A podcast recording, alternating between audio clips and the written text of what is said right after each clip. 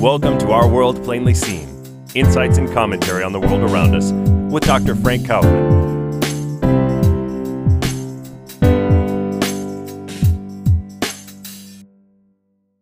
Good morning, Frank Kaufman here. I want to do a brief piece on the ongoing conflict between Russia and Ukraine. This is, in many ways, the central issue of the day. I made a podcast the day after Russia invaded. That's available here in the uh, settlement podcasts. You can listen to it. I believe what I had to say then still stands and is still valuable for those of us who are interested in assessing our personal commitment and understanding of these events and to see how we might contribute if we can. On this particular moment, I want to exercise or express a criticism of the current popular engagement with this war. Intelligent people should know that legacy media or mainstream media is a broken enterprise. It has established itself as committed to political and narrative manipulation. It has been constantly and unerringly wrong for years on end now. That has been exposed, and hopefully, more and more people will recognize that in order to advance narrative and ideological biases, the media finally had to, in, in collusion with elected government, tech platforms, tech capacities, and media itself, they've had to form a coalition in order to simply censor or oppress or prevent the expression of views contrary to the narrative that they seek to put forward. If one is honest and traces such things as the history of commentary on masks that people wore hoping to relate to COVID in that way, the history of vaccinations, even the history of what else? The election, the 2020 election, rather than allowing open debate, the history of the history of the disease itself, the origins of the disease, COVID-19.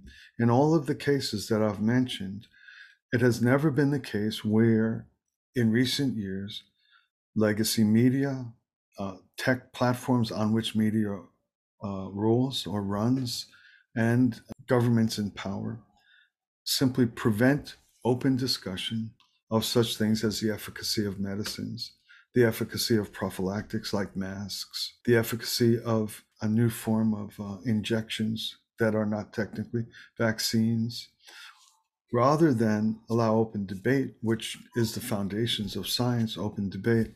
In all of these cases, it has come to be the case that if you express a dissenting opinion from that which this coalition seeks to have as held as truth, one is prevented from speaking, censored, deplatformed, canceled. This probably, if we ever get out of it, it will be recognized as the cause of, of death, of a lot of death.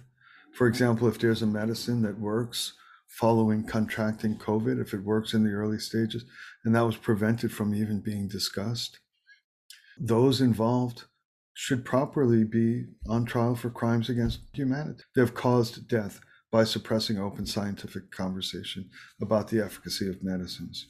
I said that this uh, podcast is on Russia Ukraine. The reason why I, dis- I transgressed briefly into mentioning the issue of broken media is because if if you look at media now vis-a-vis this war in Russia, this this Russian invasion of Ukraine, it's identical. During the past several years, there has been established in free countries, in the United States and Canada, and in other free democracies. Of course, they happen in established tyrannies this, or, or, or autocracies. This, this is known. But the fact that what are technically called free democracies have entered into a period of forbidden expression, forbidden dissent. Uh, protesters are imprisoned in solitary confinement without charges for months and months on end. That that didn't happen in communist China or, or Putin's uh, what do you call it tyrannical regime. This happened in the United States of America, the United States of America, or that someone would You were not allowed to say, you were not allowed to question the results of the 2020 election. As a private citizen, just expressing a point of view, you your accounts would be closed and, and erased and eradicated.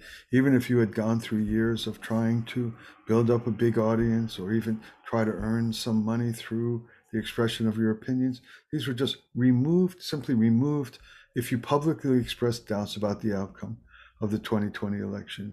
So this is contrary to a free and open society in which people are encouraged to debate and arrive at the truth through the exchange of different ideas. And theoretically, one would imagine that that which is true would rise to the top and would become popularly held.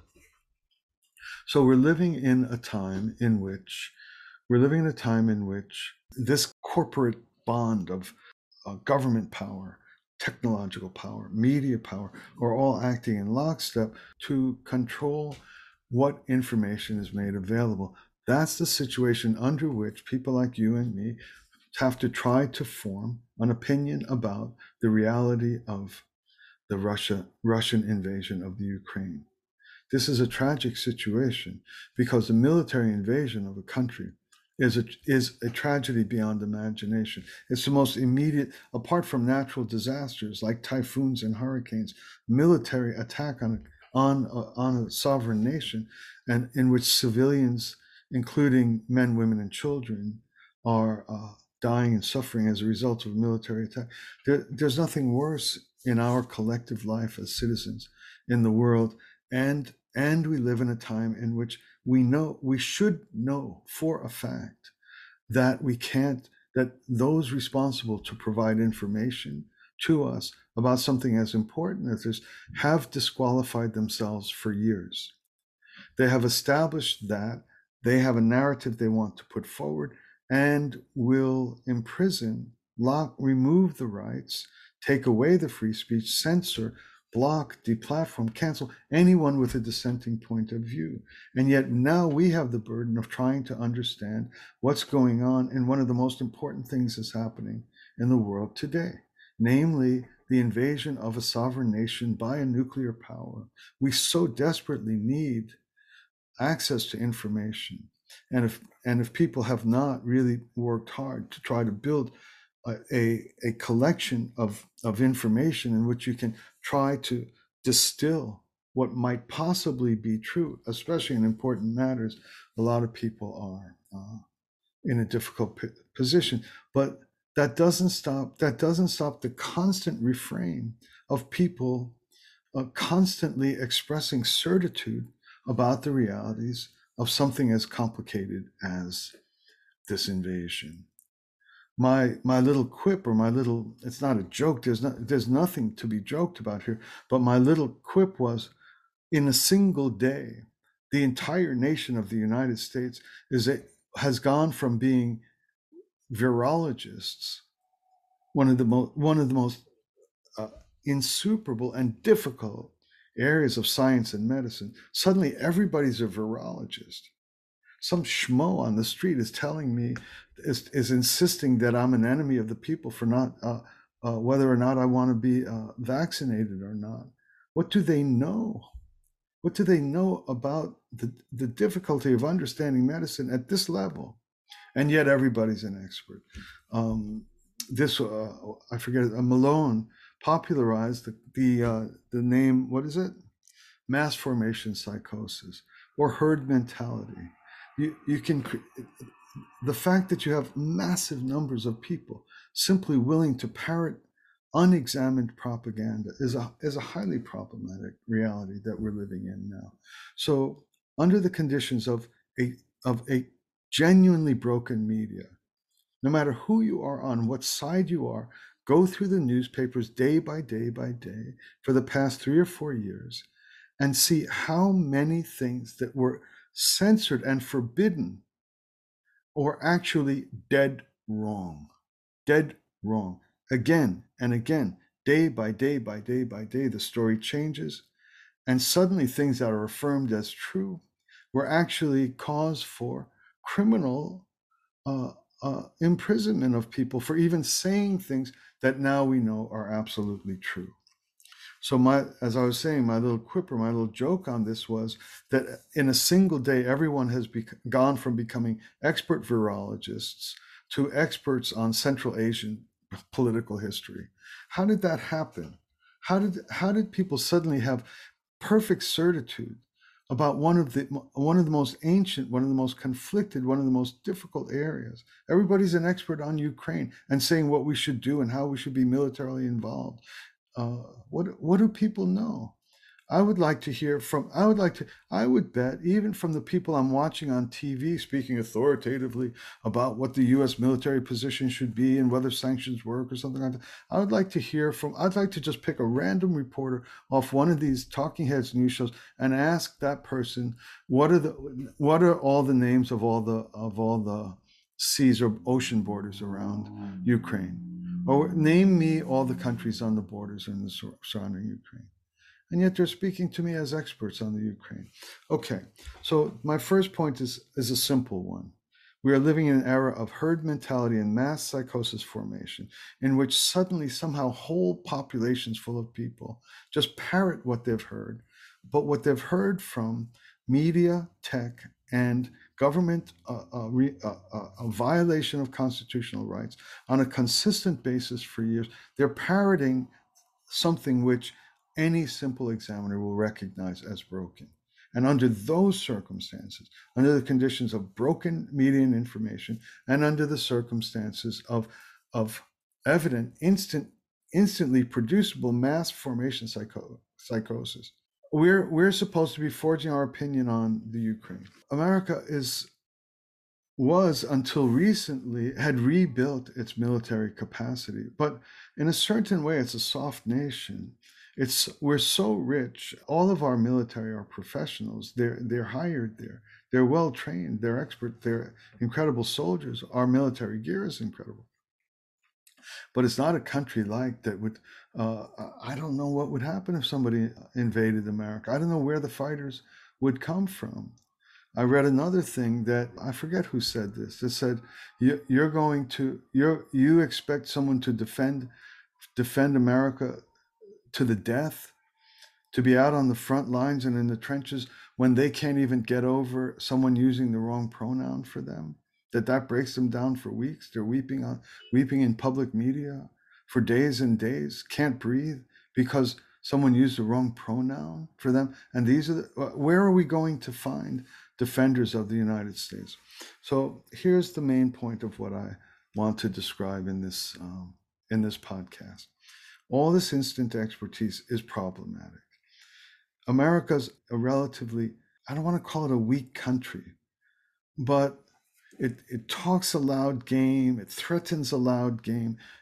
It's very squeamish. It, it doesn't want our soldiers anywhere. If a, if a if a military commander tried to, it's another thing. Another thing. This is I didn't plan to speak about this, but we have a military that's just that's more determined to try to parade transgender generals and, and, and infantry and fire fire admirals while at sea, Navy admirals at sea, firing them for not taking an mRNA injection uh, prior to its uh, FDA approval, things like this. And so America doesn't have a big taste for being for being. They have big taste for being a tough guy threatening people but it doesn't have a big taste for being in any way involved militarily. The problem is that physical military aggression is prehistoric, it's medieval, it's it's from the, the shock of what Russia did is that is that you have to say, are you kidding me? In the in the 21st century, in 2020 or 2022, you you are attacking, you are physically attacking a sovereign nation with your with your army? When was uh, why don't you just why don't you just get on on horses with jousting spears? If you if you ever see if you ever see in any circumstance an individual who has been so reduced in their capacity to deal with the situation that they resort to physical violence it's just plain brutish. It's it's the, the only thing you can say about such an individual is he lost it. If you're in a bar or a restaurant or out in the park, somebody insults you. Oh, we just saw it on the saw it on the uh, Oscars. He lost it. You say he lost it. The the uh, Academy. Oh, we don't condone violence of any sort. They spend billions of dollars producing the most gory, violent things. You you can't turn on anything that the Academy produces. Almost. I'm not. That's exaggeration. That's nothing but pure violence. But they condone. We don't condone violence. We don't condone violence.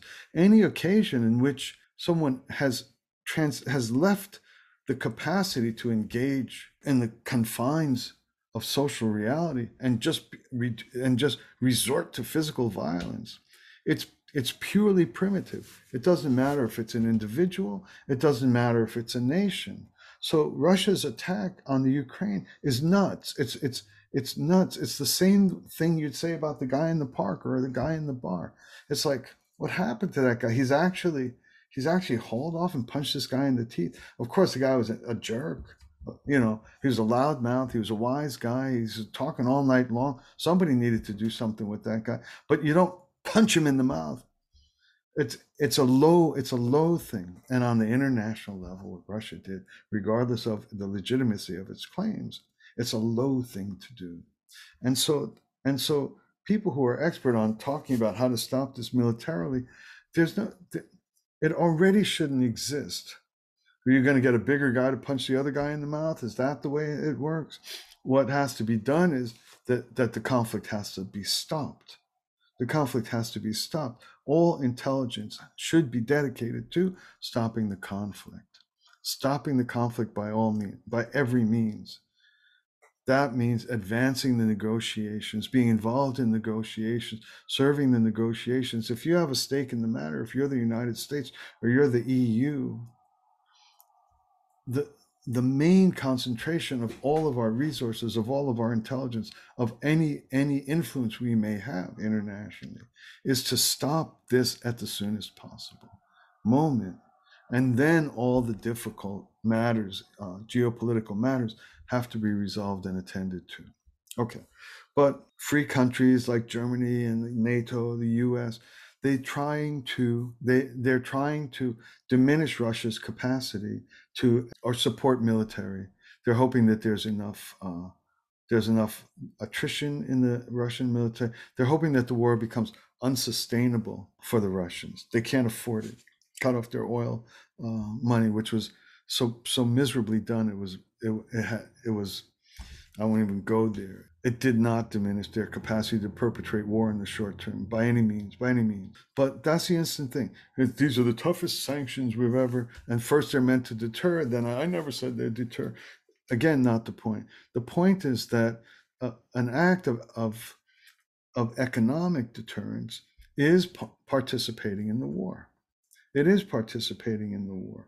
The reason being is because as I said, if war is brutish, the way nations still aggress against one another is by military is by economic manipulation. And there's there's something even higher than economic uh, manipulation. That's tech intelligence information. So if we're in a world war if we're in a war just because we're not sending boys onto the soil no matter how many gaffes that say I'm about that we're going to send them, just because we're not sending boys and, and women uh, into Ukrainian soil, we're, doesn't mean we're not in the war. Ec- the economic integration of all global powers, big and small, is you you either have a world at peace or you have a world at war. Establishment of economic sanctions is an act of war. It's an act of war. It's economic war. It's in the war. But even higher than our economic integration, look at what the economic sanctions have done.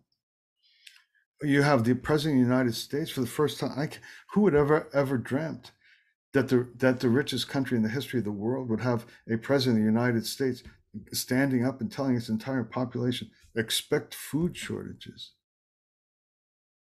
That means you're in war. It means you're in war there's going to be there's going to be massive starvation for those countries including african countries including all the great causes of the poor and the impoverished because of the because of the the absolute ruination of energy fertilizer agriculture in that area of the world. Just because we're not sending planes, or the, it's not the question of whether, yes, send MiGs, Ukraine defend itself. Fine, it's such short thinking. Economic economic actors being in the war. The whole world is becomes at war. People in America suffer. Children starve. That's what's being at war. And then, higher than that, is the technological and, and information integration of the world. If you have an enemy, just because you're just because you you think there's somebody, these guys on TV, he'll never he'll never uh, use nukes. Doesn't matter. It, you don't need nukes. All you need to do is all you need to do is cripple the uh, cripple the entire uh, electric system in in eight U.S. cities. Somebody can't do that. Probably some jerk in uh, in a in a Ukrainian basement could do that. I guess. I imagine. How about closing all the banks? How about how about closing all the fuel supplies? Just just with a just with a with a, a virus. The, the, the Israelis crippled the Iranian nuclear in, uh, uh, uh science progress with a Stuxnet with a virus. That's if you want to know what war. If you want to know what war is, it doesn't. It would be it would be far less concerning if some if some missile penetrated U.S. airspace, some missile from Russia, and landed, you know, near a suburb. Yeah, a lot of people. Yeah, there'd be a big a big bomb near a mall, and a, and a lot of people would die.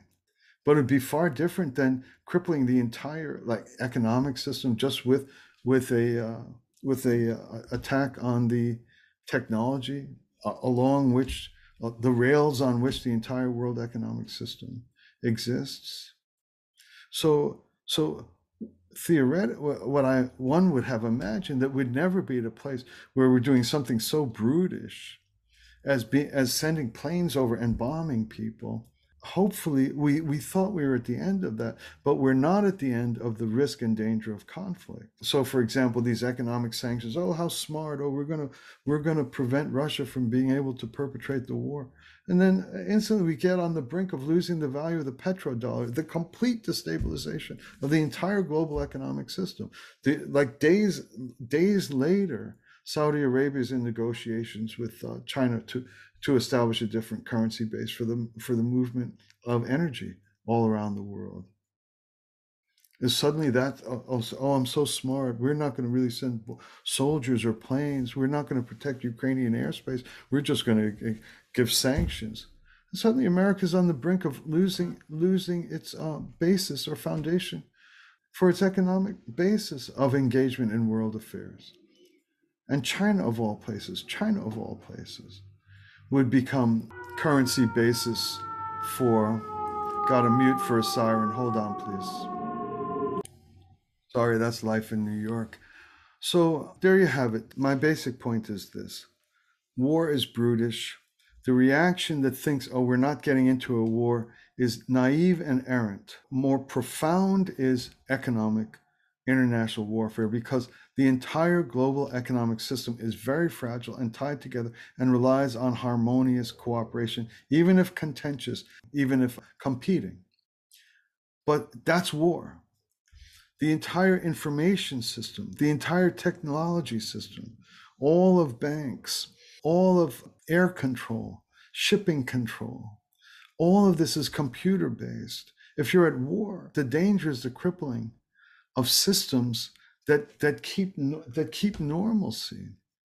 We don't know how many systems running on computers are, are just protecting our capacity to uh, for cars to run, for trains to run. And I'm troubled by instant expertise, and I'm troubled by short-sightedness on this and misunderstanding what's the nature of war in our time. And the point is, when conflict arises, the point is to settle it as fast as possible. Settle it as fast as possible. That's the mission of all people outside of the fight that's taking place. And to imagine that it's confined to stopping military aggression, which is the smallest thing. It's pieces of metal, it's planes dropping on pieces of ground. Uh, and and and harming and injuring people. It's it's small compared to the damage that can be done with a single flick of the switch. Uh, thanks a lot for listening. Uh, uh, my prayer is and my ask is let's be more learners than experts and let's understand let's have a longer and broader and more long-term vision and a higher and more complex assessment of what russia has brought the world into with this uh, physical military attack. Thank you very much for listening. Be back with you again soon